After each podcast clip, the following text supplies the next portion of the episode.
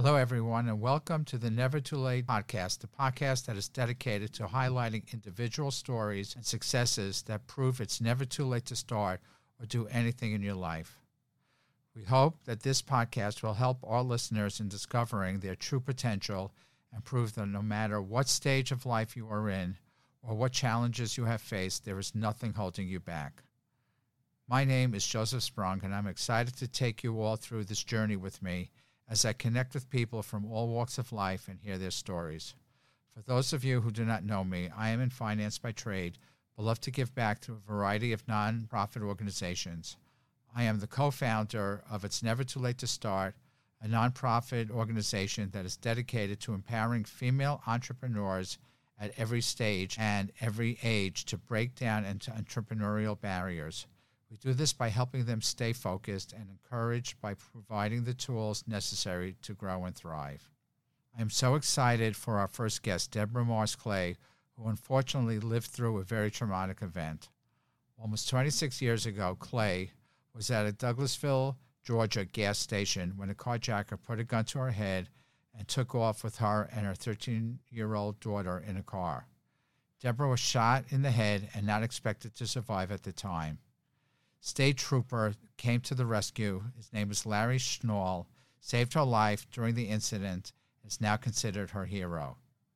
20 years after the incident, Deborah, even though she should have done it a lot sooner, decided to thank Larry and show gratitude. In this episode, we will hear her tell her story and see how much she embodies the idea of it's never too late to overcome obstacles and to show gratitude for the people in your life.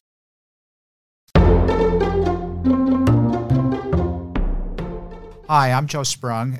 Hello, and welcome to the Never Too Late to Start, the show that highlights stories of people everywhere who have proved that it's never too late to get started on a new path of success.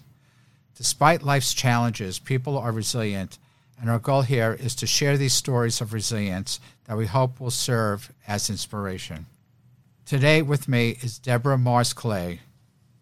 Nearly after 2 decades, Deborah was carjacked and almost killed and met the state trooper who saved her and her daughter. Today, we'll be hearing her story and how she embodies the idea of it's never too late to show gratitude. Deborah, why don't you tell us a little bit about yourself? I grew up in Georgia. I had a great childhood, and I'm a substitute school teacher at West Forsyth High School. I have 3 daughters, whom I'm very proud of, and I'm visiting New York City today. Okay, well, welcome to New York, and I hope you don't find New York too scary these days after the pandemic. No, I'm you hear stories about that, but New York is coming back, and New York will be coming back. Now, why don't you tell us a little bit about the day that this happened? Where were you? Where were you going? What happened? You know, Yeah, it was a Monday afternoon, a normal day. Nothing to be afraid of or anything unexpected. I was visiting my sister in Douglasville, and it was 2:30 in the afternoon. I was on my way back home, and I was in a safe suburban neighborhood, and I stopped for gas. And just a normal day.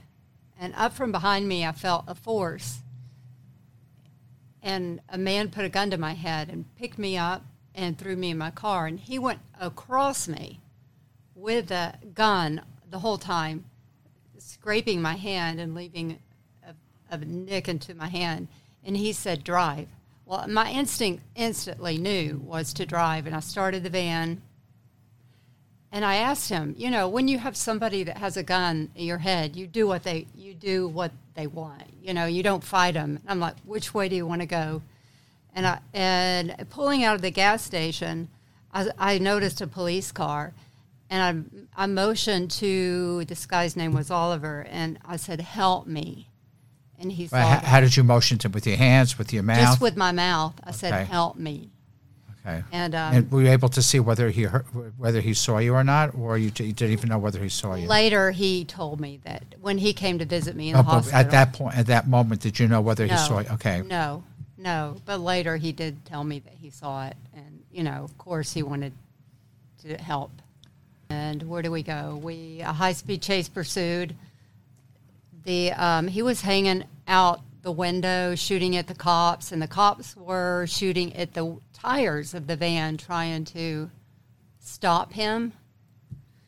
And the radio, funny thing, I remember this, is the radio was on so loud, and the noise, until you hear a gun shoot that close to you, you don't realize how loud it is. And the noise was crazy. I asked him, I said, can we turn down the music on the radio? Do you remember what was playing? No, I don't.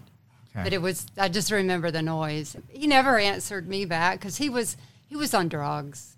And so I didn't touch anything. I just sat there and did whatever I was told to do. And then? My family thought, oh, God, she was arguing with him or something. But no, you don't argue with somebody that's got a gun at your head. Okay. And would you remember what happened after that, or just?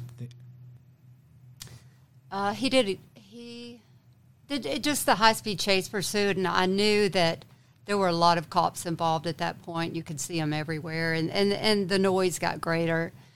And I remember thinking, God, just don't let him get away with us, because I thought he's going to go bury us somewhere. Who knows? You know, just fearful.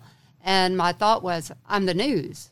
You know, what was my very first thought, because nothing bad had ever happened to me. But you watch the news every day and you hear about it, and I'm like, I'm the news.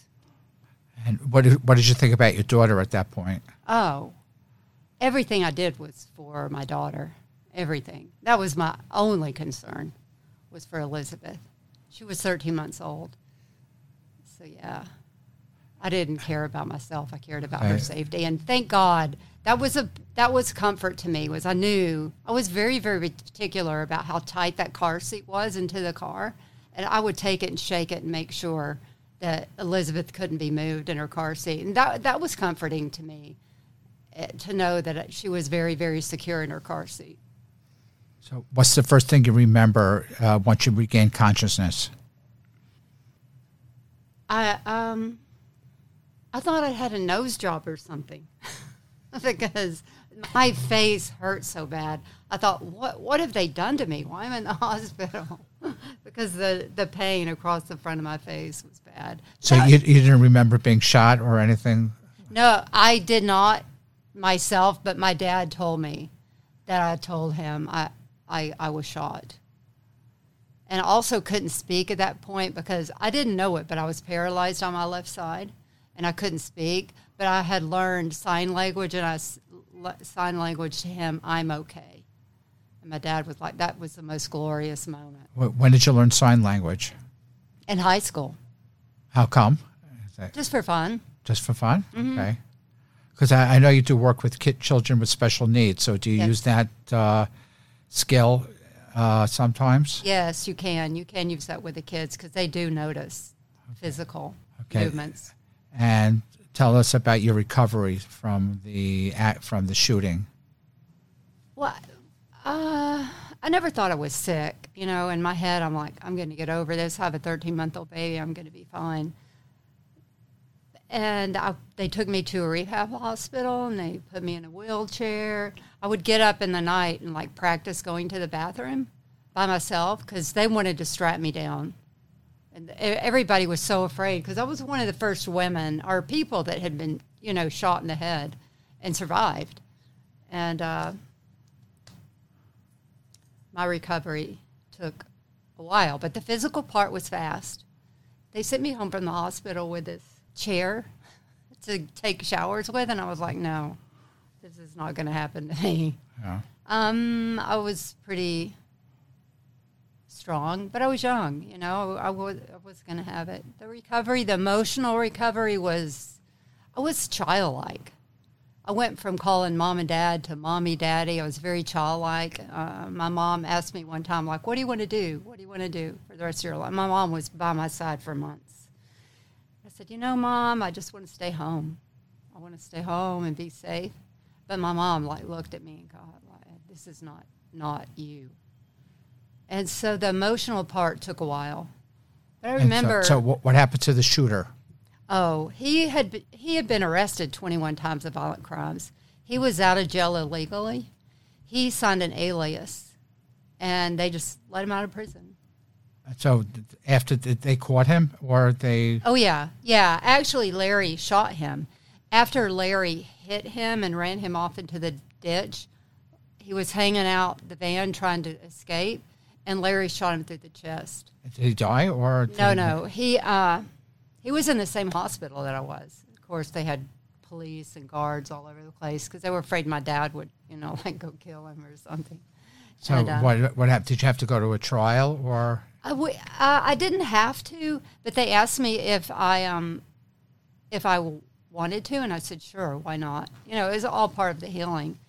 And at the trial, of course, he pled guilty because there's so many eyewitnesses, including the people that were working in the gas station. And his attorney asked me if I would allow him to speak to me because they wouldn't have allowed him to speak to me. And I said, sure. And he had an orange suit and shackles. And he approached me, and he said, I'm sorry. I'm sorry from the bottom of my heart. Jesus came to me in a dream and told me to stand up and do what was right. That's what he said to me. And everybody laughed at it. Everybody was like, oh, yeah, sure, But you know what? That meant so much to me. I believed him. I felt it, that he was sincere. And it was so healing for me that I didn't have to, I never hated him or felt anything toward him, really. I just felt sorry for him or whatever happened to him in his life that made him such a violent criminal. So was Larry at the court with you at the same time? No, Larry was not there that day. So why wasn't Larry there? He would have been a perfect eyewitness to testify to what had happened. I'm not sure, other than that it was pretty much like a slam dunk that this guy was going to jail.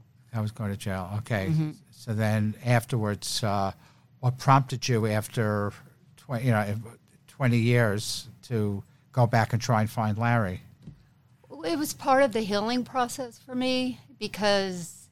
Really, it took me, I think I noticed at the 16-year point that all the emotional trauma within me had just vanished, and all of a sudden I felt like I was grown again. I was well. And then I thought, well, I have to finish this journey and find, the police officers and Larry in particular, because he was the one who was left alone in the end to rescue us. And even he said that. He said, he did all these maneuvers to get rid of the other police officers. He said, I was the last one. I knew I had to get to you. And I said, man, I've got to find this guy. I've got to thank him. I've got to show him what we did, what, Elizabeth, and how proud I was of her. And I wanted him to see. And also that was during a time that everybody was trashing the police. Crazy. It was all over the media about the police. And I was like, look, without the police that day, where would I be? Where would Elizabeth be? There's good guys out there, good people that are, serving us. And I wanted to thank him. Did you feel embarrassed at all that it took you so long to get back to him, to thank him? No, not at all. Because a lot of times when people, haven't talked to someone for a long time, they're reluctant to pick up the phone or to say that they're sorry if they had a fight with somebody. Oh, yeah. I wasn't embarrassed because I knew that he would understand that I had been sick. I was still in recovery. See, the brain is a very powerful healer, but it's a very slow healer. So I knew he would understand. So I wasn't. Oh, so it took you so long to heal from the injury itself, that's why it took you so long. Correct, yeah. Okay, so what can you tell our audience that it's such an inspiring story that what had happened to you, what can you share with us to inspire other people who have not thanked people in their lives who have been important to them, who have made a difference in their lives, or people that they've had fights with and they haven't talked for, you hear this story all the time, where family members don't talk to each other for all this time, and somebody needs to break the ice to do that. So what can you share with everyone to sum up the courage to be able to do it? I would just say life is too short. You don't know. Tomorrow tomorrow you could get killed, and life is too short, and we should fill our lives with joy and forgiveness, and just concentrate on how much power and strength you have within you. I mean, you know, you don't, until you use your forgiveness, you use your strengths within you, you don't realize how strong you are and how strong they are. And when you use them, you gain momentum, and you become more powerful within you to forgive, to move forward, and be happy. So how would you say your life turned out now? Are you happy? I am so happy. I am so happy, and I have a great life. And I'm thankful. I look at myself in the mirror, and I would have been the first one online to say, no way could I do that. And I'm like, wow. And I know this weekend is a big weekend in your family with Elizabeth, so why don't you tell us what's going on with Elizabeth for this weekend? She's going to have a gender reveal. I'm going to be a grandmother, and I'm so excited. So it's a perfect weekend, for a perfect time for us to have this podcast where that you see what happens, that in one moment where this man was there and he basically changed the course of history by saving Deborah and Elizabeth, Larry, risking his life to do so. We now have, it's like 24 years, 25 years later, 26, almost 26. February the 5th, 2:30 in the afternoon. February 5th will be 26 years later that you have, your grandchild is going to be born sometime in 2021 or 2022. When's the grandchild due? 2022, January. 2022. So it's how... You, any person at any point, you never know when you can make a difference to change somebody's life and how it can turn out. So you always have to have a positive outlook. Yeah, you know, bad things happen to all of us. All of us, everybody I've ever known, even people that had the perfect life. You know, bad things happen to us, and you just don't give up. You just keep going, and you just keep believing. You believe in yourself. You believe in the universe. You just don't give up. It's black and white to me. You give up or you go forward. And to me, I was like, I'm not doing this. I'm going forward. And you keep doing it. Okay, so if there's one thing you could change in your life right now, what would it be? Nothing. I'm so good. That's really great. I'm to so hear. Blessed. That's so blessed. That's great to hear that after you've overcome such a horrific experience. All of the experience you have, you grow through. You do. I mean, yeah, I wouldn't want to go do that again, but I've grown. I've become stronger. I know who I am way better than I ever would have known who I was. Hey, well, thank you so much for sharing your story, and you're an inspiration to me and to everyone here in the room.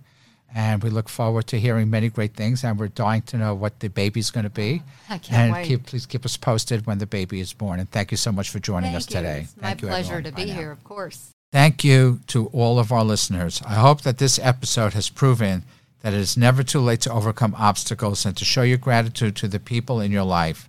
We look forward to hearing your feedback. You can find us on Instagram at Never Too Late to Start Conference to let us know your thoughts.